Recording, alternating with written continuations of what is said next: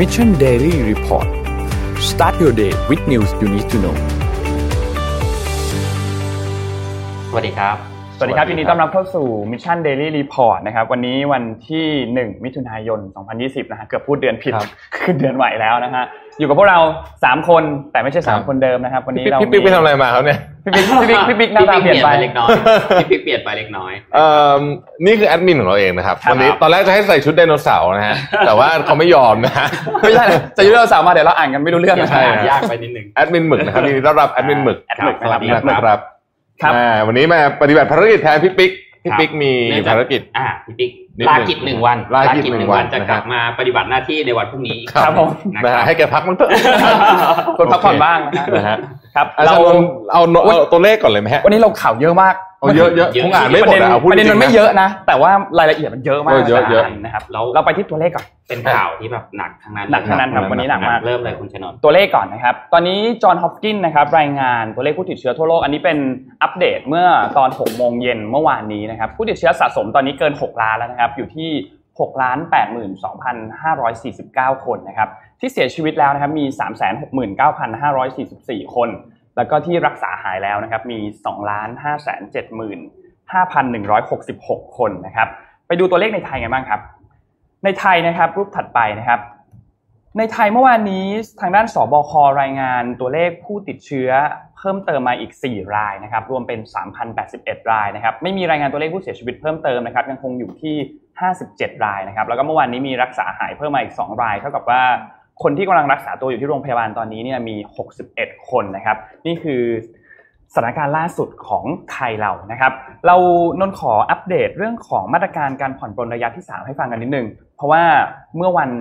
วันนี้เป็นวันแรกที่จะมีการปรับใช้นะครับ วันที่ 1 มิถุนายนนะครับ อย่างแรกเลยนะครับ ปรับเวลาเคอร์ฟิวนะครับเขาลดมาชั่วโมงหนึ่งนะครับ จากเดิมเนี่ยเราเคอร์ฟิวห้าทุ่มถึงตีสี่ใช่ไหมครับ ตอนนี้เนี่ยมันเป็นเคอร์ฟิวห้าทุ่มถึงตีสาม นะครับน่าสนใจนะคืออยากรู้เหมือนกันว่าเอ๊ะการปรับเวลาเคอร์ฟิวนี่มันมีผลต่อเรื่องโรคระบาดไหมนนท์ว่ามันมีผลในเรื่องเนี้ยคือพอพอคิดว่ามันเรื่องโรคระบาดแล้วก็อืมเอ๊ะน่าสินะอะโอเค ขอยิ้มกุ้มกลิ่นไว้แล้วกันนะนะครับ เราไปต่อครับ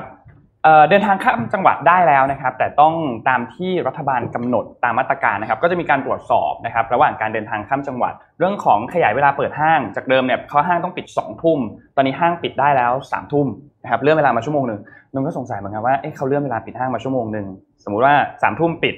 หนึ่งชั่วโมงเก็บของอืมพนักงานมีเวลากลับบ้านชั่วโมงหนึ่งต้องรีบมากเลยอะต้องรีบมากๆรีบสุดๆเลยอะกลับบ้านตอนนั้นนะครับนะเรื่องของสุรานะครับยังคงห้ามดื่มในร้านอาหารเหมือนเดิมนะครับ แต่ว่าซื้อกลับไปทานที่บ้านได้นะครับพูดฟิตเนพูดสพูดถึงร้านอาหารขอเพิ่ม detail ครับนึงได้ไหมฮะเอ่อเฉพาะกรุงเทพมหานครนะครับ ตอนนี้ถ้าเราทราบข่าวมาเนี่ยร้านอาหารตอนนี้นั่งรวมกันได้แล้วนะคอ่ารับใช่นั่งดูกันได้แล้อ่านะวฮะแต่ว่าต้องห่างหนึ่งเมตรอ่า ซึ่งอันนี้เป็นเป็นคำสั่งที่ค่อนข้างจะ make sense มากนะครับครับก่อนมากก่อนอันนี้เขาก็ขอแสดงความยินดีด้วยผมเชื่อว่าร้านอาหารทุกคนดีใจนะเรื่องนี้นะแล้วแล้วระยะห่างลดลงด้วยก่อนหน้านี้เนี่ยต้องเว้น 1.5 เมตรครับตอนนี้ผมเหลือ 1 เมตรแล้วอะด้วยครับนะครับฟิตเนสนะครับทั้งในห้างแล้วก็นอกห้างเปิดได้แล้วนะครับ แต่ต้องมีการจำกัดจำนวนคนนะครับ แล้วก็ทำโซเชียลดิส a ทนซิ่งอันนี้อันนี้และอันต่อไปน่าสนใจมาก คลินิกเสริมความงาม ทำหน้าได้แล้วนะครับทำได้แล้วขอแสดงความยินดีด้วยนะครับ ผมเชื่อว่าวันนี้คนจะแน่นมากทำหน้าได้แล้วนะครับทำหน้าได้แล้วนะครับ ผมว่าคนไปเพียบแบบวันนี้นะฮะก็ถ้าวันนั้นสบคก็แนะนำว่าโอเค อนุญาตให้ทำหน้าได้แล้ว แต่ก็เป็นไปได้เนี่ย ถ้าจุดที่ไม่ได้โดนตรงที่เราใส่หน้ากากก็ควรใส่หน้ากากระหว่างทำด้วยนะครับโรงหนังเปิดแล้วนะครับ ตอนนี้โรงหนังเปิดแล้วนะครับสำหรับโรงใหญ่นะครับ อย่างเช่นโรงที่สยามพารากอนอย่างเงี้ยโรงใหญ่ๆมากๆอย่างเงี้ยเปิดได้ ไม่เกิน 200 ที่นั่ง แต่นนท์ยังไม่แน่ใจว่ารายละเอียดที่เป็นโรงเล็ก ๆ เนี่ยเขาจะเข้าได้กี่คนนะครับอันนี้ต้องมารอดูตัวรายละเอียดอีกทีนึงเพราะวันนี้เปิดวันแรกเดี๋ยวเราจะนั่งดูรายละคู่เอียดกันได้นั่งคู่แต่กัต้นองได้เว้นครับก็คือนั่งเป็นคู่แล้วก็อ่านั่งเป็นคู่แล้วก็เว้นใช่ครับนะฮะแล้วก็เอ่อแต่ต้องใส่หน้ากากตลอดอืมไม่จำหน่ายป๊อปคอร์นและเครื่องดื่มอ๋อนะฮะคือให้ดูหนังอย่างเดียวให้ดูหนังอย่างเดียวให้ดูหนังอย่างห้ามเดียวกินมโอเคร้านตัดผมนะครับจากเดิมได้แค่ตัดสระใดตอนนี้ทำสีผมได้แล้วนะครับแต่ไม่เกิน 2 ชั่วโมงแล้วก็ห้ามรอคิวในร้าน ในร้านตัดผมเหมือนเดิมนะครับ ร้านนวดเปิดได้แล้วครับ ร้านนวดสปาได้แล้ว แต่ห้ามนวดหน้านะครับห้ามนวดหน้า บริเวณอื่น ๆได้นะครับ แล้วก็สวนสัตว์เปิดได้แล้วนะครับครัรับบนี่คือสรุปคร่าวๆสำหรับมาตรการการผ่อนปลนในระยะที่สามนะครับเราใครไปที่เส้นยึดอะไรกันไปก็ไปนวดได้แล้ว office syndrome อะฮะไปนะฮะวันไปนี้นวดกันได้แล้วนะครับเมื่อวานนี้นนท์มีเมื่อวานนี้สภาเรามีการโหวตประเด็นหนึ่งที่น่าสนใจมากๆนะครับ ขอรูป N26 ขึ้นมาครับ รูป N26 นะครับรูปนี้เนี่ยเมื่อวานนี้นะครับสภาผู้แทนราษฎรนะครับมีการลงมติในพระราชกำหนดหรือว่าพรกการเงิน 3 ฉบับนะครับ ซึ่งรวมวงเงินแล้วเนี่ย 1.9 ล้านล้าน มีการอภิปรายมา 5 วัน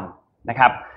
สามอันนี้มีอะไรบ้างนะครับ อันแรกเป็นพรกให้อำนาจกระทรวงการคลังในการกู้เงินนะครับเอามาเยียวยาเรื่องของโควิด -19 เรื่องเศรษฐกิจเรื่องอะไรพวกนี้ อันนี้เนี่ยวงเงิน 1 ล้านล้านบาทนะครับ อันที่ 2 คือพรกให้ความช่วยเหลือ การเงินแก่ผู้ประกอบวิสาหกิจนะครับที่ได้รับผลกระทบจากโคโรนาไวรัส อันนี้ 5 แสนล้านบาท และอันสุดท้ายคือพรกรักษาเสถียรภาพทางระบบการเงิน และความมั่นคงของเศรษฐกิจของประเทศนะครับ ตัวนี้วงเงิน 4 แสนล้านบาทนะครับสามอันนี้ผ่านฉลุยทั้ง 3 อันนะครับได้รับการโหวตผ่านทั้งหมดนะครับกับเสียงของสภาผู้แทนราษฎรนะครับ ทีนี้มันก็เลยมีประเด็นอันหนึ่งขึ้นมา ที่ฝ่ายค้านและฝ่ายรัฐบาลฝ่ายรัฐบาลเริ่มตีกันเอง นิดหนึ่งคือการตั้งคณะกรรมการวิสามันเวลาจะมีเรื่องในการที่จะใช้งบประมาณอะไรอย่างนี้เนี่ย common sense เลยคือ มันควรจะมีการตรวจสอบได้ถูกไหมครับควรจะโปร่งใส ทีนี้การตั้งคณะกรรมการวิสามันขึ้นมาเนี่ยก็เป็นเรื่องปกติที่ควรจะมีหรือเปล่า เขาก็เลยเริ่มมาเถียงกันนะครับ ฝ่ายค้านแน่นอนอยากให้มีอยู่แล้วอืมควรจะมีการตั้งคณะกรรมการวิสามันขึ้นมาอยู่แล้ว แต่รอบนี้ไม่ใช่แค่ฝ่ายค้านครับ แต่เป็นฝ่ายรัฐบาลด้วยอืมพรรคภูมิใจไทยอืมพรรคประชาธิปัตย์ครับก็ออกมาเรียกร้องว่า ควรจะตั้งคณะกรรมการวิสามันขึ้นมาก็เขาตวจสอบโกรธหงรือนี้เปล่า ไปยึดไม่ให้เขาทำงานน่ะ ตอนเนี้ยการรัฐมนตรีกันไม่รู้จะทำอะไรเลยทุกวันเนี้ยนะฮะครับ ก็ก็เรื่องนี้ก็ต้องเป็นประเด็นต่อนะครับ แต่ว่าระบบของการผ่านตัวพรกเนี่ยก็จะเหมือนกับคล้ายๆ กฎหมาย ก็คือพอผ่านสภาล่างแล้วเนี่ยนะครับหรือว่าสภาผู้แทนราษฎรเนี่ยระดับลำดับต่อไปเนี่ยก็จะส่งเรื่องต่อไปที่วุฒิสภา นะครับซึ่งวุฒิสภาเนี่ยเขาก็จะมีการเปิดประชุมนะครับก็คือวันนี้กับวันพรุ่งนี้ 2 วัน แล้วก็จะมีการลงมติเหมือนกัน ซึ่งถ้าวุฒิสภาโหวตให้ผ่าน ตัวนี้ก็จะถูกบังคับใช้ทันทีนะครับต้องบอกว่าตัวพรกอันนี้เนี่ยประกาศลงราชกิจจานุเบกษาตั้งแต่วันที่ 19 เมษายนแล้วนะครับแล้วก็มีการเสนอให้รัฐสภาเนี่ยทำการพิจารณาทันที หลังจากที่มีการกลับมาประชุมนะครับ ซึ่งก็ต้องมารอดูนะครับว่าถ้าสวให้ ความเห็นชอบนะครับ ตัวนี้เนี่ยก็จะมีผลบังคับใช้เป็นพระราชบัญญัติหรือว่าพรบทันทีนะครับอืมต้องมาติดตามดูช่วง 2 วันนี้นะครับ วันที่ 1 วันที่2นะครับโอเค เราไปกันที่ในประเทศไทยจบแล้วใช่ไหมฮะไทยจบแล้วนะครับโอเค สุดสัปดาห์ที่ผ่านมาต้องบอกว่าไม่ใช่สิต้องบอกว่าห้าวันที่ผ่านมาแต่ว่ามาเข้มข้นช่วงสุดสัปดาห์เนี่ยเป็นช่วงเวลาที่มีเรื่องราวเกิดขึ้นเยอะมากนะครับมากครับถ้าแบ่งเป็นสามเรื่องใหญ่ๆนะฮะก็คือเรื่องของการ จะใช้คำว่าจลาจลหรือประท้วงก็ได้เนี่ยในสหรัฐอเมริกา ซึ่งเราไม่ได้เห็นสเกลแบบนี้เนี่ยมานานมากแล้วนะฮะที่เยอะและใหญ่ขนาดนี้นะครับเดี๋ยวจะเราจะค่อยๆลงดีเทลเรื่องที่สองก็คือเรื่องที่รัฐบาลสหรัฐเนี่ยประกาศคำขู่นะฮะกับรัฐบาลจีน ซึ่งถือว่าเป็นคำขู่ที่รุนแรงที่สุดตั้งแต่เราเอ่อได้ยินกันมาในรัฐบาลของโดนัลด์ทรัมป์ก็ว่าได้นะครัฮะบเรียกว่ารุนแรงมากๆ แล้วก็ อันเนี้ยที่บอกว่าจะคว่ำบาตรเนี่ย อันเนี้ยเริ่มเห็นภาพชัดเจนของความคว่ำบาตรมากขึ้นแล้วนะครับ จุดความสัมพันธ์ของจีนสหรัฐเนี่ยเข้าใจว่ามาถึงจุดที่วิกฤตมากแล้วตอนนี้นะครับ เรื่องที่สามซึ่งก็เป็นเรื่องดีๆ หน่อยก็คือเรื่องของการส่งเอ่อภาพเอ่อส่งจรวดคจรับรวดนะฮะแล้วก็นักบินอวกาศสองคนขึ้นสู่ ISS นะฮะ International Space Station ตอนนี้ถึงแล้วนะ ถึงแล้วเรียบร้อยแล้ว เดี๋ยวจะมีภาพให้ดูด้วยตอนนี้ถึงเรีบร้อแล้นะครับประเด็นก็คือว่าวันที่จราจรหนักสุดกับตอนส่งจรวดเนี่ย มันเป็นวันเดียวกันนะฮะอ่าเพราะฉะนั้นข่าวนักข่าวนี่ก็ถึงกับมึนกันเลยทีเดียวนะครับตอนรายงานไปทางไหนดีไม่รู้จะเอาไงดีนะฮะอะเราไปเริ่มที่เรื่องของการประท้วงครับนนท์ครับครับเริ่มของการประท้วงนะครับ hashtag Black Lives Matter นะครับลุกลามขึ้นทั่วสหรัฐเลยครับในช่วงวันหยุดที่ผ่านมานะครับ หลังจากที่คุณจอร์จฟลอยด์นะครับซึ่งเป็นเอ่อบุคคลที่โดนตำรวจนะครับมีการใช้ความรุนแรงและสุดครับท้ายก็เสียชีวิตนะครับ ซึ่งตำรวจทั้ง 4 คนนี้เนี่ยก็ตอนนี้มีการแจ้งดำเนินคดีแล้วนะครับ การเสียชีวิตครั้งนี้นะครับทำให้ผู้คนทั่วโลกเนี่ยมีการเอ่อเรียกได้ว่าออกมาเรียกร้องความยุติธรรมอย่างแบบรุนแรงมากๆนะครับ มีการเกิดชุมนุมขึ้นของชาวอเมริกันนะครับ แม้ว่าทางผู้ว่าการรัฐมินนิโซตาเนี่ยจะมีการคุมตัวเดเร็กชอวินซึ่งคือตำรวจคนนั้นนะครับ แล้วก็ตั้งข้อหาว่าฆ่าคนโดยไม่ไตร่ตรองแล้วนะครับ นอกจากนี้ตำรวจอีก 3 คนยังมีการสอบสวนนะครับ แล้วก็มีการตั้ง เดินหน้าสอบสวนว่าคดีนี้เนี่ยมีเรื่องเป็นยังไงนะครับครับในเหตุการณ์ตอนนี้เนี่ยดูเหมือนทุกอย่างมันจะสายไปแล้วครับพี่ครับใช่ไปแล้วครับ ถูกต้องคือนะตคอรับนนี้เนี่ยในช่วงแล้วชุมนุมที่ผ่านมาเนี่ยครับรุนแรงมากอืมในทุกที่ 30 จุดมากกว่า 30 จุดทั่วสหรัฐนะครับ ก่อนก่อนจะให้ดูเรื่องชุมนุมเนี่ยขอย้อนกลับไปเรื่องคุณจอร์จฟลอยด์นิดนึงว่ามันครับเกิดอะไรขึ้นเผื่อท่านไหนที่ยังงงๆมันอ๋อตอนนั้นมันโอเคทำอะไรนะฮะคือคุณจอร์จฟลอยด์เนี่ยแกไปซื้อของครัในบร้านร้านหนึ่งแล้วก็ยื่นธนบัตร 20 ดอลลาร์ให้ครับนะครับ แล้วก็ พนักงานก็สงสัยว่าเป็นธนบัตรปลอมครับนะฮะก็เลยเรียกตำรวจมานะครับ เสร็จแล้วพอตำรวจมาถึงปุ๊บก็เป็นภาพอย่างที่ท่านเห็นนั่นแหละ ก็คือเอาไปกดคอเขาเอ่อจนเขาบอกว่า I can't breathe I can't breathe ซึ่งก็เป็นแฮชแท็กอันหนึ่งเนี่ยนะครับ แล้วก็เป็นที่มาสู่การเสียชีวิตของคุณจอร์จฟลอยด์นะครับตำรวจที่กดคอเขาไว้คนนั้นเนี่ยนะฮะเรามีผู้อีกสามคนเนี่ยนะครับครับ ก็ถูกดำเนินคดีสำหรับคนที่คนนั้นเลยเนี่ยเอ่อถูกดำเนินคดีเป็น third degree murder นะฮะซึ่ง หลายคนก็ประท้วงเรื่องนี้ด้วยว่าโทษมันเบาเกินไปครับ third degree murder นี่คือไม่มีความตั้งใจอ่าใช่นะคฮะรับนี่ทำให้เกิดเสียชีวิต โทษก็จะเบาลงไปตามแต่ละรัฐ บางรัฐไม่มี third degree murder ด้วยซ้ำต้องใช้คำนี้นะฮะมีแต่อืม first กับ second นะฮะแต่เราว่าสำหรับเอ่อรัฐเอ่อมิเนียเอ่อมินิโซตาเนี่ยนะครับ third degree murder ก็เอ่อส่วนใหญ่ก็จะถูกจำคุก อาจจะสิบปีอะไรแบบเนี้ยหรือน้อยกว่านั้นนะฮะครับซึ่งหลายคนก็รู้สึกว่าเอ้ยโทษมันน้อยเกินไปหรือเปล่า นะครับเราแล้วก็เหมือนเล่าประเทศไทยย้อนไปนะฮะคือเข้าไปถึงทำตัวดีก็ลดโทษอะไรออกมาเร็วกว่านั้นได้อีกครับนะครับเล่าย้อนเป็นไทม์ไลน์ให้ฟังนะครับอืมวันที่ 28 พฤษภาคมเนี่ยผู้ว่าการรัฐมินนิโซตานะครับต้องมีการเรียกใช้กองกำลังพลสำรองทั้งหมดที่มีของรัฐนะครับ เพื่อรับมือกับการประท้วงครั้งนี้เราเรียกว่า national guard นะใช่ครับครับแล้วต้องบอกว่านี่เป็นครั้งแรกนะครับ ที่รัฐมินนิโซตาเนี่ยมีการเรียกใช้พลกำลังสำรอง ซึ่งครั้งล่าสุดที่ที่ที่ใช้เนี่ยคือต้องย้อนไปสงครามโลกอะครับอืม คือย้อนไปนานมากแสดงให้เห็นว่าครั้งนี้เนี่ยมันรุนแรงจริงๆนะครับและรัฐอื่นๆนะครับมีรัฐอื่นๆอีกถึง 8 รัฐนะครับมีจอร์เจียเคนตักกี้โอไฮโอวิสคอนซินโคโลราโดยูทาห์แล้วก็เท็กซัสนะครับมีการเรียกกำลังพลสำรองเพื่อมาช่วยในการปราบปรามการประท้วงครั้งนี้เช่นเดียวกันนะครับมีที่เมืองแอตแลนตาครับในรัฐจอร์เจียนะครับซึ่งเป็นเมืองที่มีคนเอ่อเป็นคนคนผิวสีเนี่ยคนผิวดำเนี่ยนะครับอืมจำนวนมากที่สุดหนึ่งแห่งหนึ่งของสหรัฐนะครับ ได้เกิดการประท้วงครับและ บริเวณที่ด้านนอกของสำนักข่าว CNN ด้วยมีการจุดไฟเผารถตำรวจ มีการพ่นสีสเปรย์มีการปาสิ่งของนะครับนนอยากให้เอาภาพขึ้นมาเดี๋ยวเราเราดูภาพการประท้วงกันนะครับ ขอภาพที่ N21 ครับ ภาพ N21 นะครับเป็นการประท้วงนะครับ แล้วก็มีการชูป้ายกันนะครับ ภาพนี้เนี่ยจะมีคนถือป้ายอยู่นะครับ Stop killing black people คือตอนนี้เนี่ยไม่ได้เป็นแค่เรื่องของการเรียกร้องความยุติธรรมให้คุณจอร์จฟลอยอย่างเดียวแล้ว นะครับแต่เป็นการเรียกร้องความยุติธรรมให้คนผิวสีคนผิวดำที่อยู่ในสหรัฐนะครับ ให้ได้รับความเท่าเทียมกันนะครับ ขอภาพนี้นิดนึงได้ไหมฮะเอ่อภาพเอ่อ T สองครับผมจะให้ดูว่าตอนนี้เนี่ยมีเมืองไหนบ้างที่เหตุการณ์ค่อนข้างรุนแรงนะฮะครับ T สองนะฮะซึ่งอันนี้เป็นอัปเดตประมาณสักคืนวันเสาร์ที่เรา capture ภาพนี้มาอืมแต่จริงๆตอนนี้เนี่ยเยอะกว่านี้อีกนะฮะแอตแลนตาคือขวาล่างๆเห็นไหมฮะอันนั้นเป็นสำนักเอ่อสำนักงานใหญ่ของ CNN ผู้ว่าการรัฐขออภัยครับ นายกเทศมนตรีของเมืองแอตแลนตาเนี่ยออกมาบอกว่าผมขอโค้ดเลยนะครับ พูดถึงโดนัลด์ทรัมป์บอกว่า he should he should just stop talking คือช่วยหยุดพูดสักทีเถอะนะฮะ um, he speaks and he make it worse there are times when you should be quiet นะฮะบอกว่าเอ่อประธานาธิบดีช่วยหุบใช้คำว่าหุบปากแล้วกันนะครับแล้วก็ทีก็ shut up ก็คือหุบปากนั่นเองนะฮะ แล้วแล้วในนายกเทศมนตรียังบอกว่าถ้าเกิดถ้าเกิดในเอ่อโดนัลด์ทรัมป์จะไม่หยุดพูดเนี่ยใครก็ได้ที่ไวท์เฮาส์ที่ยังมี good sense good sense มี good conscious คือมีสติดีอยู่เนี่ย ช่วยพาทรัมป์เนี่ยนะ ไปนั่งอยู่ in front of the teleprompter teleprompter คือไอ้ที่มันเป็น scree เอ่อที่เป็นสคริปต์อะนึกออกไหมเวลาอ่านข่าวอ่านนะครับ แล้วก็ pray คือภาวนาว่าให้ทรัมป์อ่านตามไอ้สคริปต์นี้ นี่คือนายกรัฐมนตรีของแอตแลนตานะครับโหดมากเป็นหนึ่งที่เมืองที่มีมีปัญหาหนักที่สุด ขอขออนุญาตกระโดดไปกระโดดมาได้ไหมครับโดนัลด์ทรัมป์ก็มีการคือโดนัลด์ทรัมป์ทวีตอะไรเยอะมากนะครับเยอะมากแต่ว่ฮะอายุโอ้โหแบบเยียบไปหมดเลยนะครับเรื่องพูดถึงโดนัลด์ทรัมป์ทวิตขอขอเอาภาพสแตทอันนี้ขึ้นมาดีกว่าครับอ่าอ่าภาพ stat N9 ขึ้นมาครับภาพ N9 ขึ้นมา คืออันนี้เป็นสแตทจาก Statista นะครับเราจะเห็นว่าช่วงนี้นะครับทรัมป์ทวีตบ่อยมาก ใช่ทวีตแบบแทบจะทวีตตลอดเวลาถ้าใครเปิดทวีตโดนัลด์ทรัมป์เนี่ย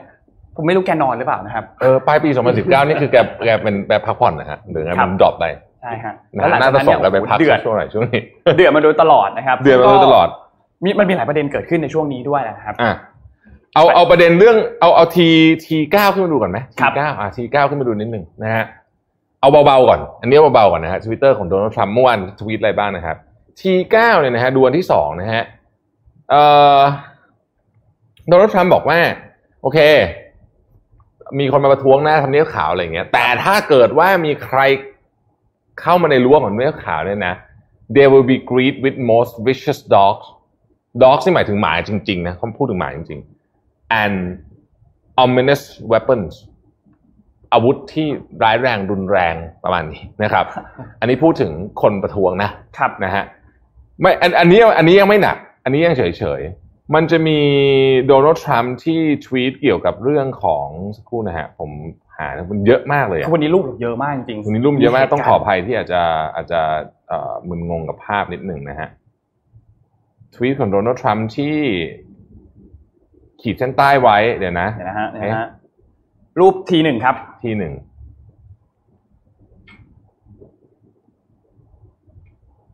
สักครู่นะฮะ อะอ่า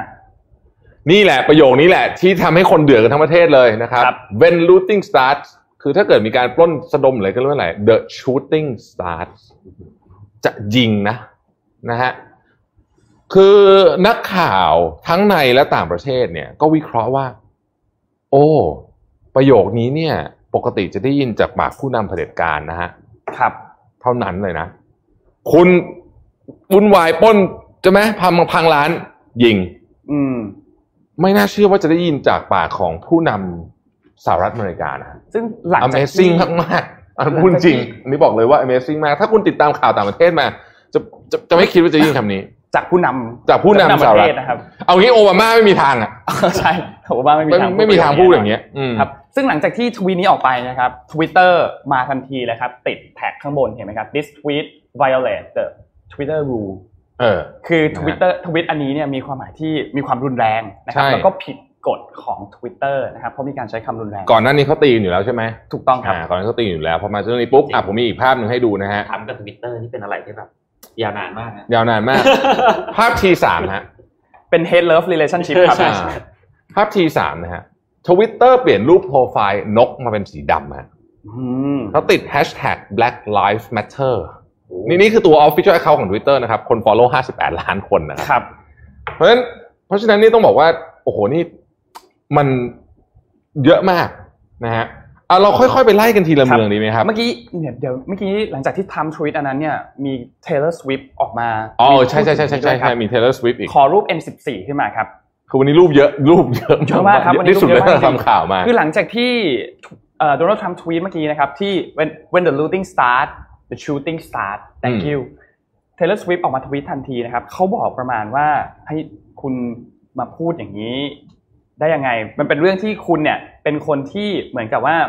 เอ่อเพิ่มไฟให้เรื่องของชาตินิยมผิวขาว เรื่องของการเหยียดเชื้อชาติมาโดยตลอดที่คุณเป็นประธานาธิบดี อันนี้คือเขาพูดถึงตัวนโยบาย American First ของโดนัลด์ทรัมป์นะครับ แล้วก็แล้วคุณยังมาพูดอีกว่าถ้ามีการปล้นขึ้นมา จะมีการยิงทันที เราจะโหวตคุณออกในเดือนพฤศจิกายนอืนี้มก็คือการเลือกตั้งประธานาธิบดีนะครับนะครับหลังจากนั้นมีคนมากดไลค์หลายล้านมาก แน่นอน แน่นอน เดือดมากๆนะครับเทเลสแน่วินอนเทเลสเลยวิเป็นคนหนึ่งที่ออกตัวว่าเขาต่อต้านโดนัลด์ทรัมป์มานานแล้วออกตัวแรงนะครับได้ Taylor อ Swift อกตัวแรงมากๆนะครับของ Taylor Swift ซึ่งที่นั่นเนี่ยต้องบอกว่าเอ่อทั้งดาราผู้มีชื่อเสียงเนี่ยออกตัวเรื่องการเมืองกันชัดเจนครับมากๆนะครับ คือเจ๋งมากให้ให้สิทธิ์ให้เสียงกับเรื่องนี้เนี่ยค่อนข้างชัดเจนมากๆนะครับอืมสำหรับที่นั่นครับ จริงๆเรื่องนี้มีผลต่อคะแนนเสียงของทรัมป์แบบมากเลยนะ มากครับมากๆครับ อืมแต่ว่าทรัมป์มาตอบโต้เรื่องนี้ไม่ใช่ตอบโต้ Taylor Swift ตรงๆ แต่ตอบโต้เรื่องของการว่าเขาเลือกจะปฏิบัตินู่นนี่ด้วยการออกมาดูทวีตอันนี้ครับครับทีศูนย์ฮะทีศูนย์ครับ ผมเล่าแบ็กกราวน์นิดนึงก่อน anti an antifa เนี่ยนะครับ a n t i f a เนี่ย ก็จริงๆก็บอกว่าก็จะจะถามว่าเป็นเป็น กลุ่มที่มีความรุนแรงไหมก็เป็นกลุ่มที่มีความรุนแรงนะฮะเป็นเป็น anti fascist ครับคือเขาต่อต้านพวกเรื่องของการเหยียดผิวเรื่องของอะไรแบบนี้ แต่ว่าก็จะมีความการอ่าโอเคแหละมีการแบบประท้วงแบบรุนแรงอะไรอย่างนี้นะครับ ประเด็นคือทรัมป์บอกว่าภาพขึ้นไหมฮะทีศูนย์นะฮะรูปรูปสุดท้ายเมื่อกี้รูปสุดท้ายที่ส่งไปนะครับอ่าที่ส่งให้นะฮะซึ่งซึ่งกลุ่มนี้แหละ ที่จะเป็นกลุ่มสำคัญเวลาเคลื่อนไหวเรื่องพวกนี้นะครับ ทรัมป์ผมอ่านให้ฟังแล้วกัน The United States of America will des- designated Antifa um, as a terrorist organization คือหน่วยงานนี้แม้จะแม้จะเข้าลูกคาบดอกกับการปฏิบัติทางกฎอะเพื่อเอางี้ ถ้าเปรียบเทียบเนี่ยนะ ผมอาจจะเปรียบเทียบได้ไม่ดีนะ คืออย่าง Greenpeace เองเนี่ยก็มีการกระทำที่คาบลูกคาบดอกเหมือนกัน แต่ก็เป็นได้รับการยอมรับในระดับหนึ่งครับอย่างน้อยก็จากคนจำนวนมาก อันนี้ก็คล้ายๆกันนะฮะอืมแต่ถ้าเกิดว่าไป classify เขาเป็น terrorist organization เนี่ยนั่นหมายความว่าคุณสามารถใช้กำลังใช้กฎหมายพิเศษใช้อะไรได้หมดเลย เพราะว่าคำว่า terrorist ในสหรัฐอเมริกาเนี่ย พอคุณถูกใส่จั่วหัวว่า terrorist เมื่อไหร่ปุ๊บเนี่ย คุณจะมีกฎพิเศษที่ใช้กับคุณได้ทันที ซึ่งเรื่องนี้ก็สร้างความไม่พอใจให้กับ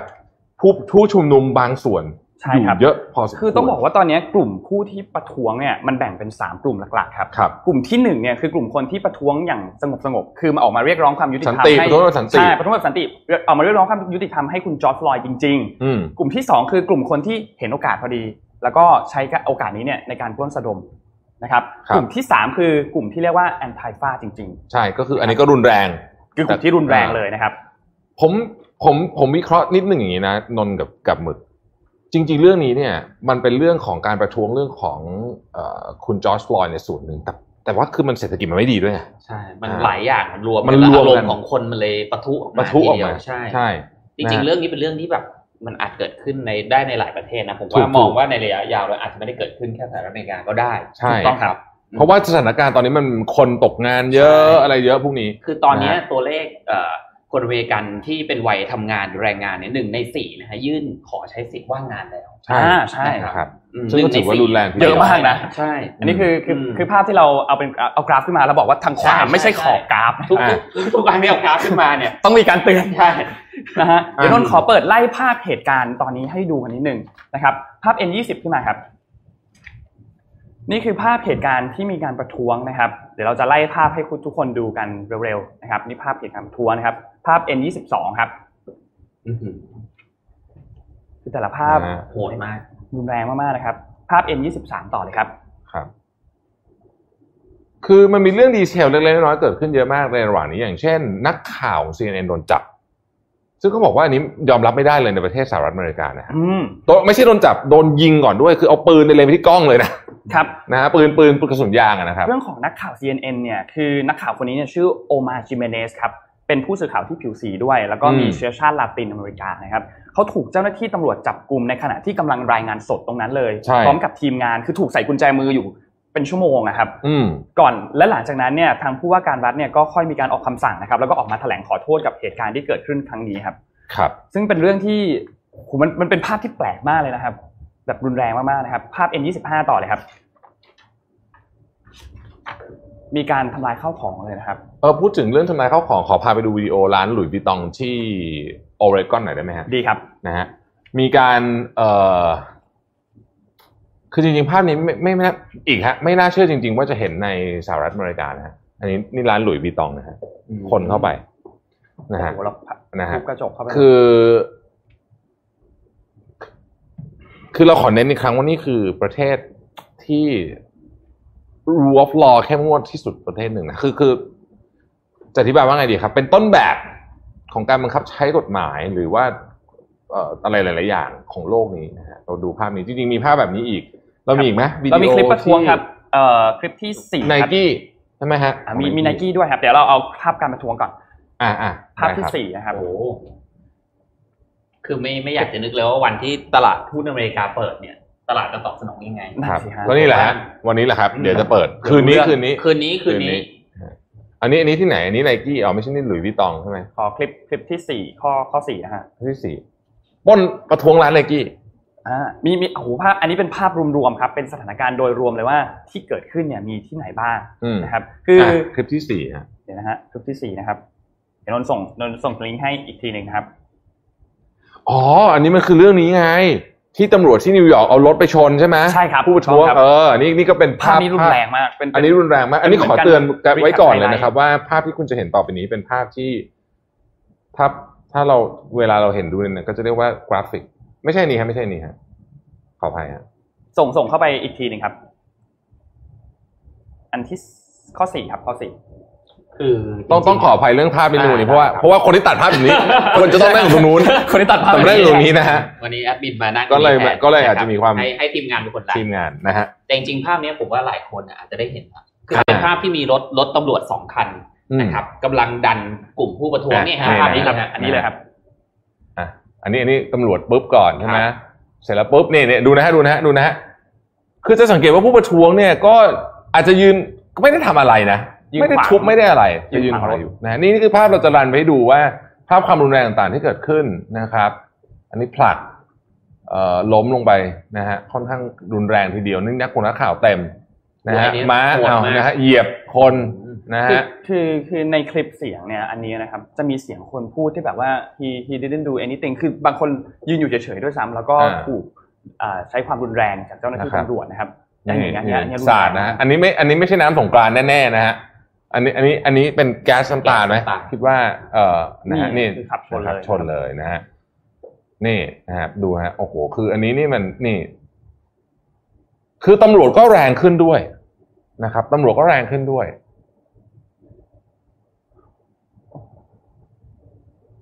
คือนี่ อันเนี้ย อันนี้คือเดินหนีนะครับนี่แล้วก็ใช้เออน่าจะเป็นน่าจะเป็นสสเปเปรรย์ย์พริกไทยนะครับฮะนี่เดินนี่เดินหันหลังให้แล้วนะเนี่ยคือภาพเหล่านี้เนี่ย มันไปกระตุ้นความโมโหของคนที่ คือต้องบอกว่าคนช่วงนี้ก็อารมณ์เปราะบางมากอยู่แล้วนะครับ จากเรื่องโควิดเนี่ยแล้วก็คือสหรัฐเพิ่งนะฮะซาเรื่องโควิดเริ่มเพิ่งเริ่มมีการ reopening ตอนนี้มีการกลับมาประกาศเคอร์ฟิวประกาศ emergency state อีกครั้งแต่คนไม่ค่อยสนใจนะเคอร์ฟิวประกาศไปประมาณใช่สิบครับเมืองนะฮะคนก็ยังอยู่ข้างนอกบ้านอยู่นี่ดูนะฮะนี่เลยอย่างนี้เลยนะฮะแล้วก็เอาสเปรย์พริกไทยพ่นนะครับ นี่นะฮะโอ้เป็นภาพที่ สะเทือนใจนะสำหรับผมสะเทือนใจมากๆนี่นะดูนะฮะนี่นี่คือเนี่ยฮะรุนแรงมากรุนรุนแรงรุนแรงโอ้โหนี่รุนแรงมากเอาอันนี้ก็ อันนี้ก็คล้ายคล้ายกันนะฮะคล้ายกันเนี่ยคือมันไอ้ที่ที่อยู่ที่มือตำรวจนั่นคือ ไม้เป็นเป็นกระบอกน่าจะเป็นกระบองเหล็กครับกระบองเหล็กแบบนี้ได้อ่านะฮะแบบนี้ได้นะซึ่งเจ็บมากนะครับ เจ็บมากมากนะครับ เจ็บมากนี่นะฮะโอ้โหก็คือ อันนี้ๆ นี่เป็นแค่ภาพส่วนหนึ่งที่เกิดส่วนหนึ่งขึ้ไม่ท่าเยอะมากนี่ดูคือได้อีกเป็นไฮไลท์ชั่วโมงอะนะครับนะฮะแล้วก็เมื่อวานนี้นะครับทางด้านไนกี้นะครับแป๊บนึงแป๊บนึงขอก่อนจะคไปรับก่อนไปภาพนี้รถตำรวจที่นิวยอร์กเมื่อกี้ครับรถตำรวจที่นิวยอร์กเมื่อกี้นะครับ ซึ่ง มันก็เป็นภาพที่แย่อยู่แล้ว แต่มันถูกซ้ำเติมให้แย่ไปอีก โดยที่นายกเทศมนตรีของนิวยอร์กนะครับบิลบลาซิโอใช่ไหมแกชื่อบิลดีบิลบิลดีบลาซิโอนะฮะออกมาบอกว่า เหตุการณ์ที่เกิดขึ้นที่เห็นนะไอ้รถตำรวจสองคันเมื่อกี้นี้นะครับ คนที่ประพฤติตัวไม่เหมาะสมเนี่ย คือผู้ประท้วงนะ ไม่ใช่ตำรวจอันนี้ผมโค้ดเลยนะฮะอันนี้ผมโค้ดเลยนะครับเอ่อ it is upsetting and I wish the officer hasn't done that คือมันก็ดูแล้วมันก็เป็นภาพที่ไม่ดีแล้วหวังว่าผมหวังว่าตำรวจจะไม่ได้ทำแบบนั้น but I also understood that they didn't that they didn't start this situation this situation was started by a group of protesters converging on police vehicle attacking the vehicle ก็คือพูดง่ายๆคือเขาบอกว่าตำรวจเอ่อผู้ประท้วงเนี่ยมา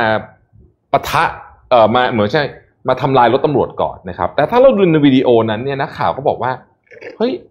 ผู้ประท้วงไม่ได้เห็นไม่ได้อยู่ไม่ได้ครับทำร้ายอะไรรถตำรวจเลยนี่หว่าอาจจะยืนอยู่ตรงนั้นก็จริงยืนขแต่วางว่าไม่ไม่ได้ทำร้ายแล้วโดยเฉพาะรถคันแรกที่พุ่งเข้าไปเนี่ย มันมาด้วยความเร็วอยู่แล้ว เพราะฉะนั้นคุณคือมีความเร็วประมาณหนึ่งอยู่แล้ว เพราะฉะนั้นมันจะจะไปทำร้ายได้คือนึกออกไหมฮะ จะจะไปทำลายรถตำรวจได้ยังไงเนี่ยนะครับซึ่งทันทีปุ๊บเลยเนี่ยนะครับเอ่ออเล็กซานเดรียคอร์เทสคนนี้นี่เป็นสสที่ดังมากครับอเล็กซานเดรียคอร์เทสเป็นสสดิเอ่อเดโมแครตนะครับซึ่งตอนที่เธอได้รับเลือกตั้งเข้าไปเนี่ยอายุ 29 เป็นสสอายุน้อยที่สุดสสหญิงอายุน้อยที่สุดที่เคยได้รับเลือกตั้งเข้าไปนั่งอยู่ในสภาคองเกรสนะครับออกมาบอกทันทีว่าสิ่งที่นายกเทศมนตรีของนิวยอร์กพูด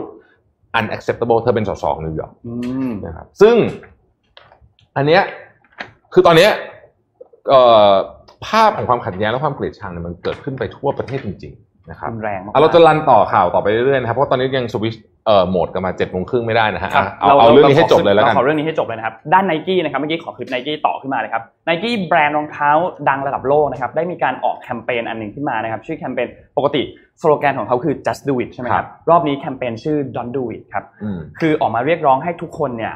ห้ามหันหลังกับปัญหาการเหยียดสีผิวที่ครับเกิดขึ้นในสหรัฐ ซึ่งหลังจากที่ปล่อยอันนี้ออกไปได้รับการตอบรับดีมากๆนะครับสำหรับครับแคมเปญอันนี้ Adidas ครับมารีทวีตตัวแคมเปญอันนี้ด้วยนะครับอืมแล้วก็บอกว่า การร่วมมือกันเนี่ยคือหนทางที่เราจะทำให้เราสามารถก้าวไปข้างหน้าได้ ต้องร่วมมือกันที่จะสร้างความเปลี่ยนแปลงได้ คือต้องต้องต้องชมไนกี้นะคือครับเขาปล่อยเขาปล่อยแคมเปญถูกช่วงเวลาเสมอถูกต้องครับอ่าจริงฮะเสมอเสมอใช่จะคิดว่าแคมเปญนี้ต่อจากแคมเปญของคอลินเคปเปอร์นิกเมื่อ 2 ปีที่แล้วก็ว่าได้นะครับอืมครับนะฮะเพราะจริงๆก็เป็นเรื่องเดียวกันนั่นแหละนะฮะใช่แล้วก็คู่แข่งอย่าง Adidas ก็มาทวีทวีตอันนี้ด้วยอืมนะครับนะฮะนับว่าเป็นการคือคือร่วมมือกันแล้วก็ออกมา อันนี้ภาพนี้ดีอันมากนี้ของไนกี้เนี่ยไม่มีอะไรเลยเอาตัวอักษรวิ่งอย่างเดียว แต่ไนกี้ทำ ad แบบนี้เก่งมาก คือคือไม่ต้องมีภาพไม่ต้องมีอะไรที่มันหวือหวาเพียงแต่ว่าความหมายและจังหวะเวลาได้เท่านั้นเองนะฮะแล้วก็นอกจากนี้เนี่ยจริงๆ เมื่อกี้ในคลิปเนี่ยเราเห็นภาพของเจ้าหน้าที่ตำรวจที่มีการใช้ความรุนแรงใช่ไหมครับจริงๆแล้วมีเจ้าหน้าที่ตำรวจบางส่วนที่ก็ออกมาบอกว่าเฮ้ยเรื่องนี้เนี่ยที่เกิดขึ้นมันไม่ยุติธรรมต่อคนผิวสีจริงอ่าไม่เห็นและด้วยเหมืเขาอนกันและเขาก็เห็นด้วยกับเรื่องของ Black Lives Matter นะครับ มีภาพ M17 ครับ เจ้าหน้าที่ตำรวจนะครับ ก็มาคุกข่าวอยู่น่าอันนี้เข้าใจว่าน่าจะเป็นบริเวณสถานีตำรวจครับนะครับ ร่วมกับผู้ประท้วงด้วยนะครับนะฮะขอภาพ M18 รันต่อไปเลยครับ นี่ครับตำรวจถือป้ายอ่าอาจจะมองไม่เห็นนะครับ ในป้ายเนี่ยเขียนว่า end police brutality ก็คือหยุดการใช้ความรุนแรงของตำรวจนะครับ ภาพ M19 ครับ นี่ครับเป็นเจ้าหน้าที่ตำรวจกับรอบรอบๆเนี่ยเป็นผู้ประท้วงนะครับมีการชูป้ายเขียนว่า I can breathe มี Black Lives Matter นะครับอืมมีการชูป้ายอยู่ตรงนั้น ก็มีเจ้าหน้าที่ตำรวจบางส่วนที่เห็นด้วยเหมือนกันว่าเฮ้ยเรื่องนี้เนี่ยไม่ถูกต้องครับกับเรื่องของการใช้รุนแรงของเจ้าหน้าที่ตำรวจที่กับคุณจอร์จฟลอยด์ในครั้งนี้อืมนะครับเอ่อทางด้านโดนัลด์ทรัมป์นะครับ ก็อย่างที่บอกนะฮะทวีตเพียบเลยแต่ว่าผมเอาสรุปใจความแล้วกันนะ ก็บอกว่าหนึ่ง รัฐไหนที่คือขู่ผู้ว่าการรัฐที่ดูแลเรื่องประท้วงไม่ได้เนี่ยครับเดี๋ยวเขาจะส่ง National Guard เข้าไปนะครับ ซึ่งบางรัฐก็ปฏิเสธคือ ผู้ว่าการรัฐมีอำนาจในการปฏิเสธนะฮะที่จะไม่เอา National Guard ก็ได้นะครับ แต่แต่ว่ามันจะมีอีกอันหนึ่งที่ใหญ่กว่านั้นเขาเรียกว่าเป็น Executive Order อืมก็คือคำสั่งของประธานาธิบดี อันเนี้ยอาจจะต้องทำตามนะฮะแต่ทั้งนี้ทั้งนั้นเนี่ยก็เกิดความโดนัลด์ทรัมป์ก็ทวีตถึงผู้ว่าการรัฐหลายคนที่เขาที่ไม่ยอมทำที่ทำไม่ถูกใจเขาอะหลายคนทีเดียวนะครับ ซึ่ง ซึ่งก็น่าสนใจว่าหลังจากนี้ความสัมพันธ์ระดับรัฐกับระดับรัฐบาลเนี่ยจะเป็นอย่างไรบ้างนะฮะเรียกได้ว่าครบถ้วนสำหรับคืเรื่อองของการประท้วงแต่จริงๆอยากจะลากไปต่อ เพราะมันครับจริงๆมันเชื่อมโยงรายละเอียดเยอะมากจริงอ่า คืออย่างนี้ฮะก่อนจะเจอเรื่องก่อนเรื่องมันจะปะทุขึ้นมาหนักในในเสาร์ศุกร์สัปดาห์นี้เนี่ยจริงๆแล้วเนี่ยโดนัลด์ทรัมป์เองก็ไปเปิดสงครามไว้เหมือนกันๆครับ กับจีน อ่าใช่ครับนะฮะกับจีน ซึ่งเราจำได้นะครับว่าเมื่อไม่กี่วันก่อนนี้เนี่ยเอ่อรัฐมนตรีต่างประเทศของสหรัฐไมค์ปอมปิโอออกมาบอกว่าจีนไม่มีเอ่อความอะไรนะ อิสระใช่ไหมครับ จากเอ้ยไม่ใช่ฮ่องกงไม่มีความอิสระฮ่องกงไม่มีคจากวามอิสระจากจีนอีกต่อไป เราจะต้องถอน trade status นู่นนี่ซึ่งวันนั้นเนี่ยเราก็ยังติดตามกันอยู่ว่าโดนัลด์ทรัมป์เนี่ยจะยังไงต่อนะฮะเพราะโดนัลด์ทรัมป์ยังไม่ออกมาพูด แต่ว่าออกมาพูดแล้ว ครับ นะครับออกมาแถลงการหลายเรื่องทีเดียวนะครับ อันที่หนึ่งเป็นการ เขาเขาใช้คำว่า confirm สิ่งที่ไมค์ปอมเปโอพูด ก็คือนี่แหละฮ่องกงไม่เป็นอิสระจากจีนนู่นนี่ แล้วก็เราก็จะต้องตัดสิทธิพิเศษต่างๆ ที่เคยให้ ซึ่งเยอะมากเยอะมากเยอะมากนะครับเอ่อแล้วก็จะตัดสัมพันธ์กับ WHO ด้วยอ่านะโดนัลด์ทรัมป์นะครับ เพราะบอกว่า WHO เนี่ยถูก total ผมโค้ดนะฮะ total control by จีนนะครับ แล้วก็ไปเรียกไวเอ่อโควิด -19 ว่าอู่ฮั่นไวรัสอีก เลแล้ยวในแถลงการณ์อีกแล้วนะครับ จะยกเลิกวีซ่านักเรียนอ่าประนะเด็นฮะเนี้ยประเด็นนี้ขึ้นมาแบบประเด็นนี้ประเด็นนี้รุนแรงมาก ๆ เลยนะฮะเพราะว่ามีมีนักเรียนจีนเนี่ยศึกษาอยู่ในสหรัฐเยอะมากครับอานนท์ขยายประเด็นนี้นนิดนนึนงนนะฮะนนขยายประเด็นนี้ที่นิดนึงนะครับ คือถ้ามีการระงับการเดินทางของชาวต่างชาติที่เดินทางมาจากจีน นะครับ โดยจะมีการตรวจสอบว่าโอเคคนนี้ดูมีแนวโน้มที่จะเป็นภัยต่อความมั่นคงของชาติหรือไม่นะครับ ซึ่งซึ่งถ้ามีก็จะถูกสั่งห้ามไม่ให้ไม่ให้เข้าในสหรัฐอเมริกา และทำให้ส่งผลกระทบไปถึงนักศึกษาชาวต่างชาติ คือต้องบอกว่าเราพูดกันถึงเรื่องของรายได้ของมหาลัยก็ได้อืมนักศึกษาต่างชาติที่เข้าไปในสหรัฐเนี่ยมีคนจีนเยอะมากนะครับครับ แล้วก็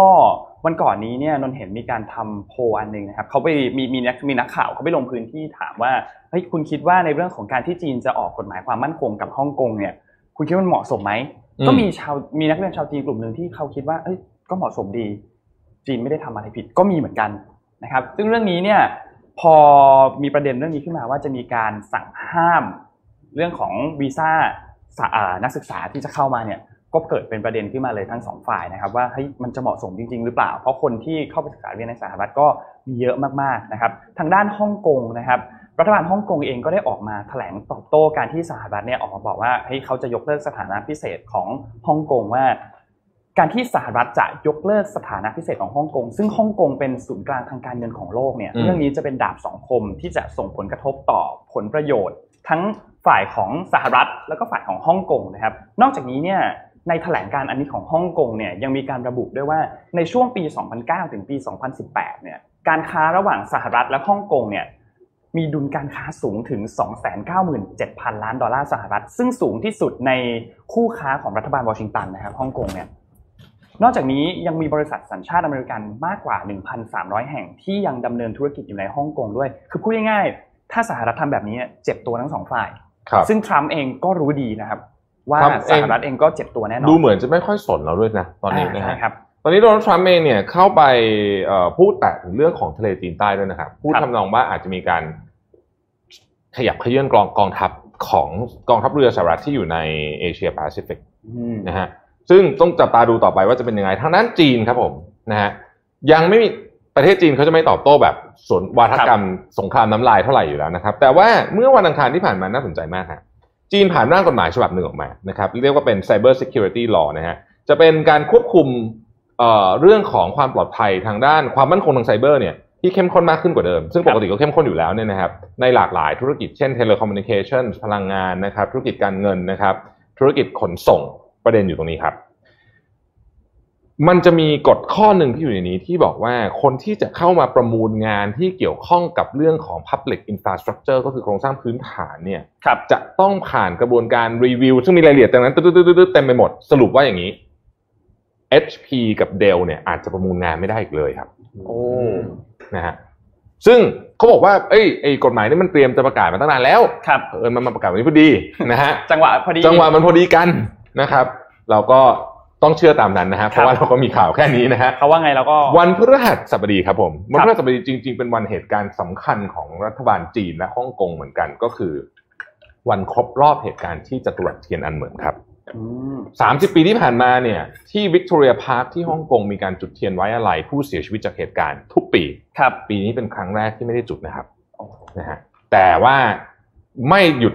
แน่นอนเรื่องนี้ในโซเชียลมีเดียของฮ่องกงซึ่งดุเดือดมาก ๆ เลยนะครับ คือมันไปรวมกับไอ้เรื่องที่ประท้วงอยู่แล้วด้วยเนี่ยนะฮะครับซึ่งก็แน่นอนว่าต้องบอกว่าน่าเป็นห่วงสถานการณ์ยังน่าเป็นห่วงแต่ตอนนี้เนี่ยฝั่งจากจีนยังยังยังยังค่อนข้างเงียบอยู่นะฮะยังค่อนข้างเงียบอยู่เหนื่อยเนาะเหนื่อยมากเอาเจ็ดโมงครึ่งสักหน่อยไหมที่ข่าวดักหนักนะฮะเอาเจ็ดโมงครึ่งสักหน่อยนะครับแม้เลยเวลามาสักเล็กน้อยก็ขอเจ็ดโมงครึ่งแบบเร็วๆแล้วกันนะครับครับซึ่งผมเลือกมาวันนี้เนี่ย ก็เกี่ยวข้องกับเรื่องนี้เหมือนกันนะจริงๆแล้วเกี่ยวข้องกับใครก็ลองฟังเร็วๆตีความเราเองแล้วกันนะครับ ครับเขาบอกว่าเวลาคุณพูดอะไรเนี่ย ขอโทษเนี่ย คุณเสียใจจริง ๆ หรือเปล่านะฮะ Are you really sorry นะครับคนเขียนคือชอนโอนิลนะฮะอะไปดูกันนะครับภาพถัดไปครับครับ มันมีดาราตลกคนหนึ่งนะฮะที่พูดจาเรียกว่าจะใช้คำว่าล้อเลียนอย่างเบาไปซึ่งไม่ค่อยเหยียดหยามเลยแล้วกันนะครับ คนเอเชียที่อยู่ในสหรัฐนะฮะ แล้วก็เป็นคลิปที่หลุดออกมา ดาราคนนี้เนี่ยเดิมทีเนี่ยจะได้ร่วมงานกับ Saturday Night Live เป็นรายการที่ใหญ่มากนะครับ ปรากฏว่าถูกถูกเอาออกเลยนะฮะเขาก็ออกมาทวิตนี่เรื่องเกิดขึ้นปีที่แล้ว ขอโทษ แต่เขาขอโทษแบบนี้ I'm happy to apologize to anyone who actually offended by anything I have said แปลว่าผมเนี่ยยินดีจะขอโทษนะ ถ้าเกิดใครรู้สึกว่าสิ่งที่ผมพูดเนี่ย มันไปกระทบจิตใจ เขาบอกการขอโทษแบบนี้หรือที่เรียกว่า half baked apology เนี่ยอย่าทำซะดีกว่าครับนะฮะอย่าทำซะดีกว่า วันนี้จะมาดูว่าไอ้ half baked apology เนี่ยเป็นยังไงนะครับอาภาพถัดไปนะฮะ half baked apology เนี่ย ไม่ดี คือขอโทษแบบ เราเราจะเคยเห็นบางคนนะในเมืองไทยก็มีขอโทษแบบ เหมือนแบบถูกบังคับให้ขอโทษอะอย่าทำครับ ถ้าคุณจะขอโทษสิ่งที่คุณควรทำคือแบบนี้ครับ ภาพถัดไปฮะนี่คือไกด์ของการขอโทษที่ดีนะครับ ข้อที่หนึ่งคุณต้องแน่ใจก่อนว่าคุณเสียใจจริงๆ เพราะถ้าเกิดคุณไม่เสียใจจริงๆ การขอโทษมันจะออกมาแบบเมื่อกี้นี่แหละนะฮะซึ่งมันแย่กว่าเดิมนะครับ ยังถ้ายังไม่รู้สึกเสียใจจริงๆ ก็อย่าเพิ่งขอโทษดีกว่านะครับ ต่อไปครับ ขอโทษเนี่ย ต้องไม่มีเงื่อนไขนะนะฮะถ้าเกิดขอโทษแล้วบอกว่าเฮ้ยผมขอโทษถ้าเกิดคุณผมขอโทษสำหรับพฤติกรรมของผม เพราะว่าคุณอะไปแปลที่คุณแปลความหมายมันเป็นแบบนั้น คือแปลว่ามีการโยนอะไรบางส่วนเป็นภาระความรับผิดชอบไปให้อีกฝั่งหนึ่ง อันนี้คือการสร้างเงื่อนไขการขอโทษต้องไม่มีเงื่อนไขนะครับสามครับ ชัดเจนว่าขอโทษเรื่องอะไร คือคุณกำลังขอโทษเรื่องอะไรบอกไปเลยว่า คุณทำเรื่องนี้ผิดและขอโทษเรื่องนี้สี่ครับพูดได้สั้นและกระชับโอ้บางคนเนี่ย ลากยาวนะฮะตั้งแต่สมัยสามสิบปีที่แล้วความสัมพันธ์ฉันกับเธอมีความสัมพันธ์ที่ดีกันมาอะไรพวกนี้นะฮะก็ไม่ต้องทำอย่างนั้นห้าครับอ๋อนิดหนึ่ง การขอโทษที่สั้นและกระชับเนี่ยอันเนี้ยฮิวแกรนท์เคยมีเรื่องอื้อฉาวเมื่อสักปีหนึ่งเก้าเก้าห้าแล้วเขาก็ออกรายการเขาขอโทษแค่เนี้ยครับเขาบอกว่าคือชีวิตอะมันก็มีสิ่งที่ดีและไม่ดี เขาทำสิ่งที่ไม่ดี เขาก็ขอโทษจบ อย่างเงี้ยสั้น ๆ นะครับ คนก็โอเคให้อภัยต่อไปครับ ไม่ต้องแก้ตัวอืมขอโทษขอโทษนะฮะไม่ต้องแก้ตัวต่อไปฮะโฟกัสที่อีกฝ่ายไม่ใช่ตัวคุณอันนี้สำคัญมาก เวลาคุณจะขอโทษเนี่ย ไม่ต้องพูดว่าฉันรู้สึกเสียใจอะไรเยอะมาก เอาว่าอีกฝั่งหนึ่งเขามีผลกระทบอะไรจากการกระทำของคุณครับแล้วก็โฟกัสไปที่การพยายามแก้ปัญหาของคนที่คุณไปทำผิดด้วยอะไม่ใช่โฟกัสที่ว่า ฉันรู้สึกผิดจังเลย ฉันเธอให้อภัยฉันเถอะอะไรไม่ใช่ประเด็นอย่างนั้นนึกออกไหมฮะคือโฟกัสไปที่อีกฝั่งหนึ่งสุดท้ายครับ ข้อเจ็ดบอกด้วยว่าจะแก้ปัญหาไงเป็นเรื่องที่สำคัญมากนะฮะเจ็ดเรื่องสั้นๆวันนี้ครับ นะครับ สุดท้ายผมขอเอา quote คนเดิมครับวอร์เรนบัฟเฟตครับมาอีกเหมือนเดิมนะฮะ It takes 20 years to build a reputation and 5 minutes to ruin it. If you think about that, you do things differently. ชื่อเสียงของคุณเนี่ยใช้เวลา 20 ปีในการสร้าง 5 นาทีในการทำลาย เมื่อคุณคิด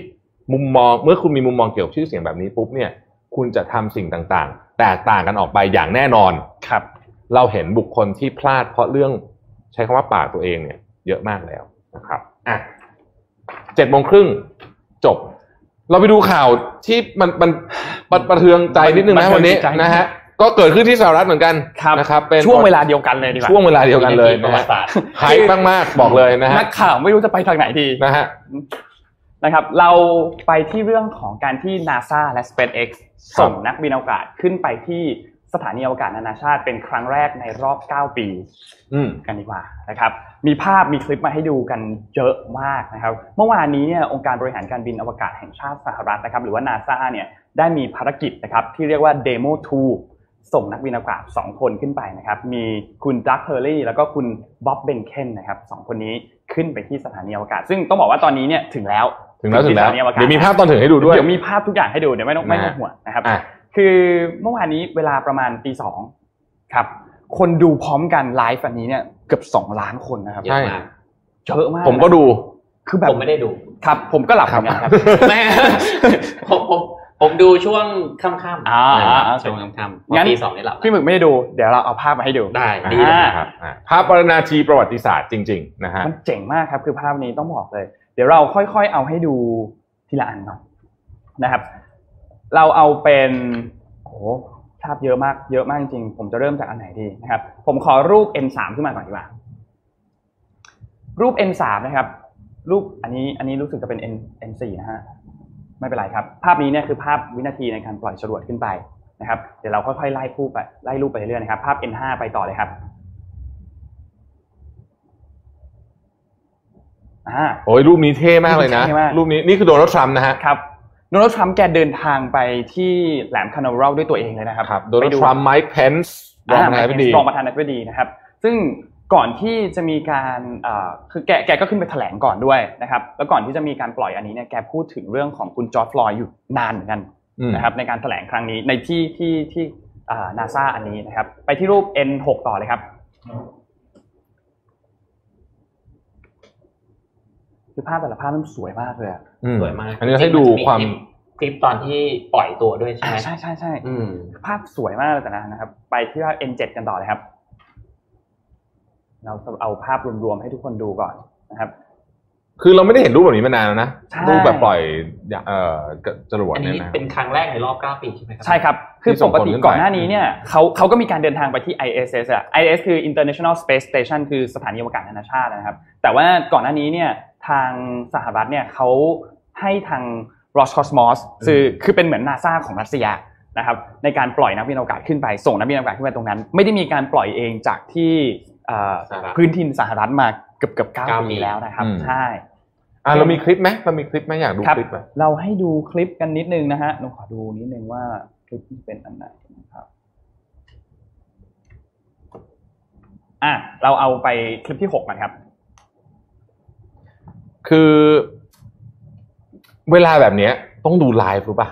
จริงอืมเพราะว่าตอมันจะแบบตื่นเต้นมากโอ้เลมันยจะอะตื่นเต้นมากมันเสีจะยงคนโห่แบบดีใจอะเออมันจะมีทีความงนที่ปล่อยซักเซสมันจะมีความเหมือนในหนังเลยอะเออคือแบบว่าจังหวะที่แบบเหมือนว่าอามาเกดอนเออปล่อยปล่อยเครื่องบินแล้วสำเร็จะอารมณ์อารมณ์แบบคนแบบคนเนี่ยคือผมว่ามัน powerful มากนะไอฟีเจออืร์มไลฟ์อันนี้เนี่ยนะฮะ ระหว่างที่รอคลิปเนี่ยผมเล่าให้ฟังว่าอีลอนมัสก็ออกมาให้สัมภาษณ์หลังจากที่ปล่อยไปแล้วเนี่ยบอกว่าเขา overcome with emotion เขารอความฝันนี้มา 18 ปีนะฮะ SpaceX ตั้งเมื่อปี 2002 ไอ้จรวดอันเนี้ย Falcon 9เนี่ยอันเนี้ยเป็นภาพของจรวดที่ อันนี้การลงจอดการลงจอดการลงจอดอันนี้จเป็นการลริงงจอดๆอันเนี้ยอยากอยากจะพูดถึงมากเลยเพราะว่า อันเนี้ยเป็นเป็นเขาเรียกว่าอะไร เทคโนโลยีที่แบบเปลี่ยนโฉมหน้าประวัติศาสตร์ การบินอวกาศนะครับ ตัวเนี้ย เป็นคือ Falcon 9โดยปกติแล้วครับ ต้นทุนของการส่งนักบินอวกาศไปอ่าไปอวกาศเนี่ยสิ่งที่แพงที่สุดก็คือการสร้างจรวดครับซึ่งเป็นต้นต้นทุนที่สูงมากอ่าผมรู้เรื่องนี้ตอนที่ดูอีลอนมาที่ TED Talk นะครับซึ่งอีลอนบอกว่าจริง ๆ แล้วอะการปล่อยขึ้นไปปล่อยนักบินขึ้นไปพร้อมกับจรวดเนี่ยมันไม่ได้ใช้ต้นทุนสูงขนาดนั้น มันจะใช้ 0.3%ของต้นทุนทั้งหมดในการสร้างจรวด ถ้าคุณสามารถนำจรวดกลับมาใช้ได้ใหม่นะครับอ่า ซึ่งทาง SpaceX เองเนี่ยก็พยายามที่จะสร้างจรวดที่สามารถนำกลับมาใช้ได้ใหม่เนี่ยตั้งแต่ปีอ่าเดี๋ยวผมขอดูนิดนึงนะฮะ SpaceX เริ่มก่อตั้งปีอืม2002 แล้วก็แล้วก็ทำมาตลอด ใช่ครับ พยายามสร้างสิ่งนี้มาตลอดแต่ว่ามาทำสำเร็จจริง ๆ เนี่ย ในช่วงเมษายนนะครับของปี 2014 นะครับ เอ้ยขออภัยฮะ 2016 นะครับ วันที่ 8 เมษายน 2016 เนี่ย คือ SpaceX เนี่ย สามารถนำ Falcon เนี่ย9เนี่ย กลับมาลงจอดได้สำเร็จเป็นครั้งแรก หลังจากนั้นก็สามารถรียูสจรวดได้มาต่อเนื่องนะครับทำคให้รับคอสของจรวดเนี่ยถูกลงมากอะ เราไปดูคลิปตอนปล่อยตัว เดี๋ยวส่งเอ่อเราส่งไปให้อีกทีนึงนะครับ ครับๆเอ๊ะแต่แต่ผมชอบ คือ ไอตัวคลิปตัวเนี้ย ผมมันมันจะมีไดโนเสาร์ตัวเล็กๆอยู่ตัว อ่า ใช่ ไดโนเสาร์เขาเรียกว่าอ่า ตัว G zero ครับใช่ไหมคือคืออมมันจะเอามีไว้การวัดค่าอ่ G วัด zero วัดค่าแรงโน้มถ่วงใช่นะครับอะเดี๋ยวเราไปดูคลิปไดโนเสาร์เราก็มีนะไดโนเสาร์เราก็มีฮะเรามีใช่ไหมไฮไลท์ฮะอ่าอืมเราไปดูคลิปไดโนเสาร์กันนิดนึงได้ไหมไดฮะโนเสาร์เป็นคลิปที่เจ็ดเจ็ดครับคลิปที่เจ็ดครับ คือไดโนเสาร์อันที่เรากำลังจะได้ดูอันเนี้ยจริงๆต้องบอกว่าในการปล่อยในการปล่อย ยานอวกาศครั้งอื่นๆเนี่ยอันอันไม่รู้อันเนี้ยเป็นการคลิปการลงจอด แต่ว่าแค่แค่อยากบอกว่าอันนี้มันเป็นแบบเป็นอินโนเวชันที่สำคัญมากจริงที่พลิกวงการอวกาศครับอืมนะครับอืมเพราะสมัยก่อนจรวดต้องไปแล้วต้องใช่ทิ้งเลยไปแล้วทิ้งคืออีลอนบอกว่าปัญหาที่สุดก็คือทุกอย่างอะเวลาที่ปล่อยออกไปอะมันถูกทิ้งหมดใช่แม้กระทั่งตัวกระสวยที่แบบใหญ่ๆที่พยายามนำมาแล้วใช้นี่คือไดโนเสาร์ ก็ไม่มถใช้ได้นะครับนะฮะนี่คือไดโนเสาร์ซึ่งชุดก็คล้ายๆชุดกับแอดมินเราเหมือนกันนะฮะครับตุ๊กตาไดโนเสาร์อันนี้นะฮะครับคือคือตุ๊กตาไดโนเสาร์อันนี้เนี่ยเป็นลูกสาวของนักบินอวกาศคนเนี้ยเป็นคนให้มา แล้วก็ให้ให้ให้หยิบมาด้วยนะครับอืมของลูกสาวนะครับ ซึ่งก็เป็นเป็นเป็นภาพที่น่ารักดีแล้วจริง ๆ ต้องบอกว่าการปล่อยนักบินอวกาศก่อนหน้านี้เนี่ย ก็มีการเอาตุ๊กตาอะไรเงี้ยขึ้นไปด้วยอยู่แล้วทุกครั้งทุกครั้งนะครับครับเหมือนคล้ายๆเหมือนเป็นประเพณีของเขาเนาะใช่อ่าแล้วก็เป็นตัวตัวบอกได้ว่าเนี่ยเราอยู่ในสถานภาพของเอ่อไร้แรงโน้มถ่วงแล้วนะครับอ่าตัวของเล่นมันก็จะลอยขึ้นมาครับพูดถึงลูกๆของนักบินอวกาศทั้งสองคนนี้เนี่ยนะครับเอ่อคุณเบนเคนกับคุณเฮอร์รี่เนี่ยนะฮะครับมีก็มีครอบครัวนะครับ ซึ่งภรรยาทั้งสองก็เป็นนักบินอวกาศเหมือนกันนะอ๋อนะฮะเอ่อทีนี้อีลอนมัสก็เอ่อเดี๋ยวก่อนตอนที่ไปแท่นนี่เท่มาก เพราะว่าไปด้วยรถเทสลาอ่าใช่นะฮะขับรถเทสลาไปนะฮะคือคือโหนี่คราวนี้เพรสมาโหแล้วคุณลองคิดดูสิว่านี่เป็นเหตุการณ์บริษัทสำคัญที่จะสร้างมูลค่าแบรนด์เทสลาซึ่งซึ่งจริงๆเราไม่ได้เกี่ยวมากเพราะจริงๆมันคือ SpaceX ครับแต่ไปเอี่ยวอยู่นิดนึงเนี่ยอืมแบบแต่ว่าคนพูดถึงอีลอนมัสคนก็นึกถึงรวมมันเป็นแพ็คอยู่แล้วนะครับอีลอนมัสพูดกับเอ่อลูกๆของของนักบินอวกาศทั้งสองคนเนี่ยบอกว่า um, we have done everything we can to make sure your dad come back okay ก็คือพวกเราจะทำทุกวิถีทางนะครับ ที่จะเอ่อทำให้มั่นใจว่าพ่อของหนูๆทั้งหลายเนี่ยจะกลับมาอย่างปลอดภัยนะครับ เมื่อไปถามนาซาเนี่ยนะครับนาซาบอกว่ามีมีนักข่าวถามนะบอกว่าครับเฮ้ยมันมีโอกาสเกิดอุบัติเหตุ หรือเกิดความผิดพลาดเยอะแค่ไหนนะครับนาซามีตัวเลขด้วยนะครับมเขาบอกว่าโอกาสเกิดอุบัติเหตุจนกระทั่งนักบินอวกาศเสียชีวิตเนี่ยมีหนึ่งในสองร้อยเจ็ดสิบหกนะฮะหนึ่งครั้งในหนึ่งในสองร้อยเจ็ดสิบหกก็ประมาณสักศูนย์จุดสองห้าเปอร์เซ็นต์นะฮะ แต่ถ้าเกิดว่ามีปัญหากับ mission เช่นเครื่องบินติดขัดยานอวกาศติดขัดอะไรเนี่ยคือหนึ่งในหกสิบโอ้นะครับก็ก็ก็ไม่น้อยเพราะครับไม่น้อยเพราะว่ามันคือภารกิจในอวกาศครับนะฮะอืมก็ก็นี่ก็คือตัวเลขที่ที่น่าสนใจ เพราะว่านะครับถ้าถ้าเราวันวันก่อนหน้าที่ผ่านมาเนี่ยครับก็จะมีการระเบิดของตัวยาน Starship ใช่ไหมอ่าที่เอาไว้ใช่ทดสอบ ซึ่งไม่ได้เกี่ยวกับตัว Demo 2คนนะคนละอันกันคนละอันใช่ตัว Starship เนี่ยจุดประสงค์หลักของยานตัวเนี้ยครับก็คือเป็นยานขนส่งลำเลียงนะครับ แล้วก็ใช้สำหรับเดินทางนอกอวกาศนะครับ โดยจริงๆอะตัว Starship เองอะมีลูกค้ารายแรกแล้วนะครับ ก็คือคุณอ่ายูสกุนะครับครับ ซึ่งเป็นนักธุรกิจชาวญี่ปุ่นนะครับอ่าที่จะมีแพลนที่จะเดินทางด้วยอ่าเครื่องบินไอ้ยขอเข้าไปฮะตัวยาน Starship เนี่ยครับไปกับอ่าศิลปินอ่าแล้วก็อาร์ติสต์เนี่ยประมาณ 6-8 คนเพื่อไปอืมทัวร์ดวงจันทร์ด้วยกันอ่านะครับ อันนี้ขอนาทีที่ 3.45 ครับในคลิปนี้ 3 นาที 45 วินะครับ ในอันนี้เนี่ยเกิดขึ้นเหตุการณ์นี้เกิดขึ้นเมื่อวันที่ 20 พฤษภาคมที่ผ่านมานะครับยาน Starship SN4 นะครับของ SpaceX เนี่ยที่วางแผนจะใช้ในภารกิจ Artemis ภารกิจ Artemis คืออะไร คือภารกิจที่จะส่งไปดวงจันทร์นะครับอืมเห็นว่ามีการระเบิดเกิดขึ้นนะครับ หลังจากที่เริ่มการทดสอบจริงๆต้องบอกว่า ตอนนี้ยังไม่ได้มีข้อมูลนะครับ ว่าการระเบิดนี้เนี่ยมีผู้เสียชีวิตหรือมีผู้บาดเจ็บหรือเปล่านะครับ แต่ต้องบอกว่าการเกิดระเบิดอันนี้เนี่ย เหมือนเป็นเรื่องปกติใช่สำหรับเป็หนเรื่องปกติเป็นการทดสอบใช่นะครับเพราะ SpaceX เองอะตัวแท่นไอตัวจรวดที่ใช้ขับเคลื่อนตัวเอ่อ Demo 2อะครับก็คือ Falcon 9อะระเบิดไปแล้วสามครั้งใช่ถูกต้องครับก็คือครั้งตอนทดสอบแล้วก็ครั้งตอนปล่อยเอ่อดาวเทียมของมาร์คซักเกอร์เบิร์ก นะครับอีกครั้งหนึ่งก็คือจงใจระเบิดเพื่อทดสอบระบบดิดตัวนะครับก็คือระเบิดมาแล้วสามครั้งด้วยกันใช่เราเล่าเรื่องของโครงการ Artemis ให้ฟังกันนิดนึงโครงการ Artemis ที่เป็นภารกิจจะส่งนักบินอวกาศไปที่ดวงจันทร์อีกครั้งนึงเนี่ยเขาตั้งเป้าว่าจะส่งไปในปี 2024 นะครับซึ่งนาซาไม่ได้ต้องการแค่จะไปสำรวจเท่านั้นแล้วรอบนี้ รอบนี้นาซาต้องการที่จะไปสร้างสถานีภาคพื้นดินแบบถาวรให้นักบินอวกาศเนี่ยสามารถ คือพูดง่ายๆคือใช้ชีวิตบนดวงจันทร์ได้เลยอะอืมแบบนั้นนะครับและต้องการสร้างสถานีอวกาศที่โคจรรอบดวงจันทร์ด้วยนะครับเพื่อใช้เป็นจุดเชื่อมต่อของยานในวงโคจรดวงจันทร์เพื่อที่จะส่งมนุษย์อวกาศไปดาวอังคารต่อในอนาคตด้วยนะครับโครงการนี้เนี่ยเป็นโครงการที่ต่อจากเรื่องของยานอพอลโลจำได้ไหมครับที่พามนุษย์คนแรกไปเหยียบดวงจันทร์นะครับ ซึ่งหลังจากนั้นเนี่ยต้องบอกว่าก็มีการส่งมนุษย์ไปดวงจันทร์อีก 6 ครั้ง และ ก็ไม่ได้มีการส่งไปเลย ตอนนี้ 47 ปีแล้วนะครับที่ใช่มนุษย์ไม่ได้ไปแตะยาวนานมากดวงจันทร์ยาวนานมากนะครับ ซึ่งโครงการนี้เนี่ยมี 3 บริษัทนะครับที่ได้รับการคัดเลือกให้เข้าไปทำโครงการนี้ Blue Origin คุณคุณไหมฮะครับอ่าของคุณของ Jeff Bezos คุณเจฟนะเบฮะซอสนะครับ Dynetics นะครับแล้วก็ SpaceX ของ Elon Musk นะครับต้องบอกว่าคือสนุกแน่นอนนะครับสำหรับภารกิจครั้งนี้นะครับ ตอนนี้พื้นที่ลงจอดอะเดี๋ยวเราเอาดูคลิปนี้นิดนึงดีกว่า คลิปนี้เนี่ยเป็นคลิปของการที่เขาด็อกกิ้งกัน คือตัวยานอวกาศนะครับ Crew Dragon กับตัวสถานีอวกาศนานาชาติ ISS นะครับ International Space Station นะครับเหมือนในหนังไอ้นี่เลย Interstellarใช่ใช่เซล่าใช่มันแบบมันมันคือมันพอดีมากเลยอะใช่คือต้องบอกว่าสถานีอวกาศนานาชาติเนี่ยโคจรรอบโลกด้วยความเร็ว 20,000 ประมาณเกือบเกือบ28,000 กิโลเมตรต่อชั่วโมง เร็วมากนะ นั่นเท่ากับว่า 90 นาทีเขาหมุนรอบโลกรอบหนึ่งอะสถานีอวกาศนานาชาติ แต่มันสามารถแบบ docking กันได้แบบนุ่มๆเนียนนิ่งกริบมากเลยอะนี่คือแบบวิทยาศาสตร์อะนี่คือฟิสิกส์อะคือวันหนึ่งอะไออ่าสถานีอวกาศนานาชาติโคจรรอบโลกเราอะประมาณเกือบ 16 รอบอะอืมแต่ว่าเขาสามารถแบบต่อกันได้แบบเนียนกริปมากๆนะครับ เป็นคลิปที่แบบ คือดูแล้วรู้สึกฟินมากเลยอะอืม แต่พอดูแบบยานระเบิด Starship ระเบิดเนี่ยครับเอ๊ะถ้าผมเป็นยูสกุเนี่ยที่ซื้อตั๋วไปเนี่ยครับ แล้วมีแผนว่าจะบินภายในปี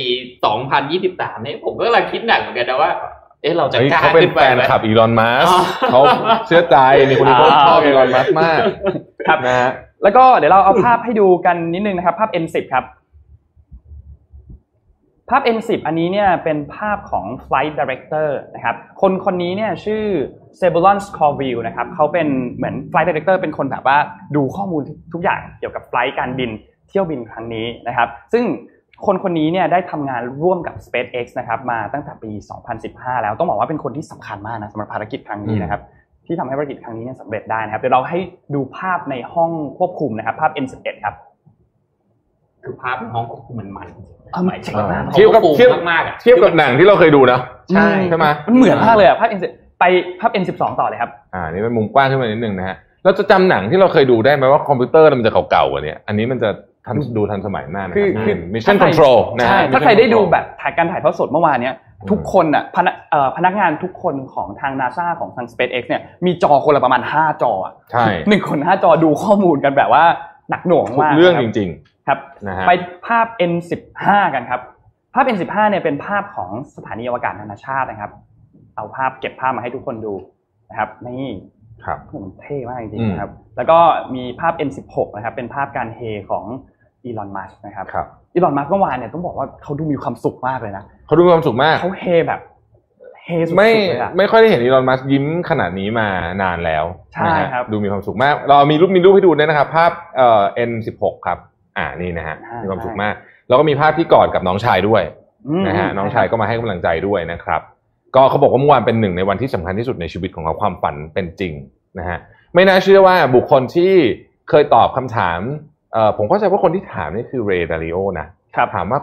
คุณเข้าสู่ธุรกิจจรวดได้ยังไงอะแล้วอีลอนมัสก์ก็บอกว่าผมผมผมอ่านหนังสือครับ I just read books นะฮะนี่คือสิ่งที่อีลอนมัสก์ตอบนะครับ แล้ววันนี้เป็นบุคคลที่สร้างประวัติศาสตร์ได้นะฮะ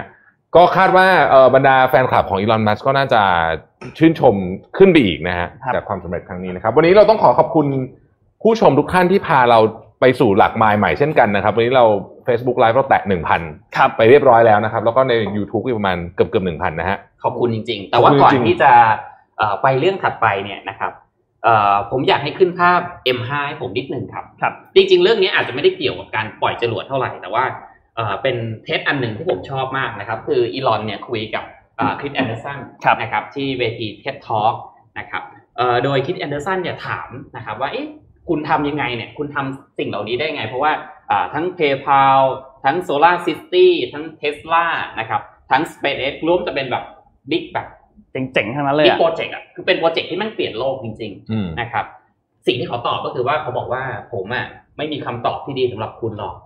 แต่ว่าอันนี้ผมโค้ดเขาเลยนะฮะ ก็คือว่าเขาบอกว่า I work a lot I mean a lot อืมนะครับทำงานหนักจมากริงๆ อยากบอกบอกทุกคนว่าเนี่ยแหละฮะ วันจันทร์ขอเอาใจช่วยด้วยโค้ดให้ work a lot นะฮะ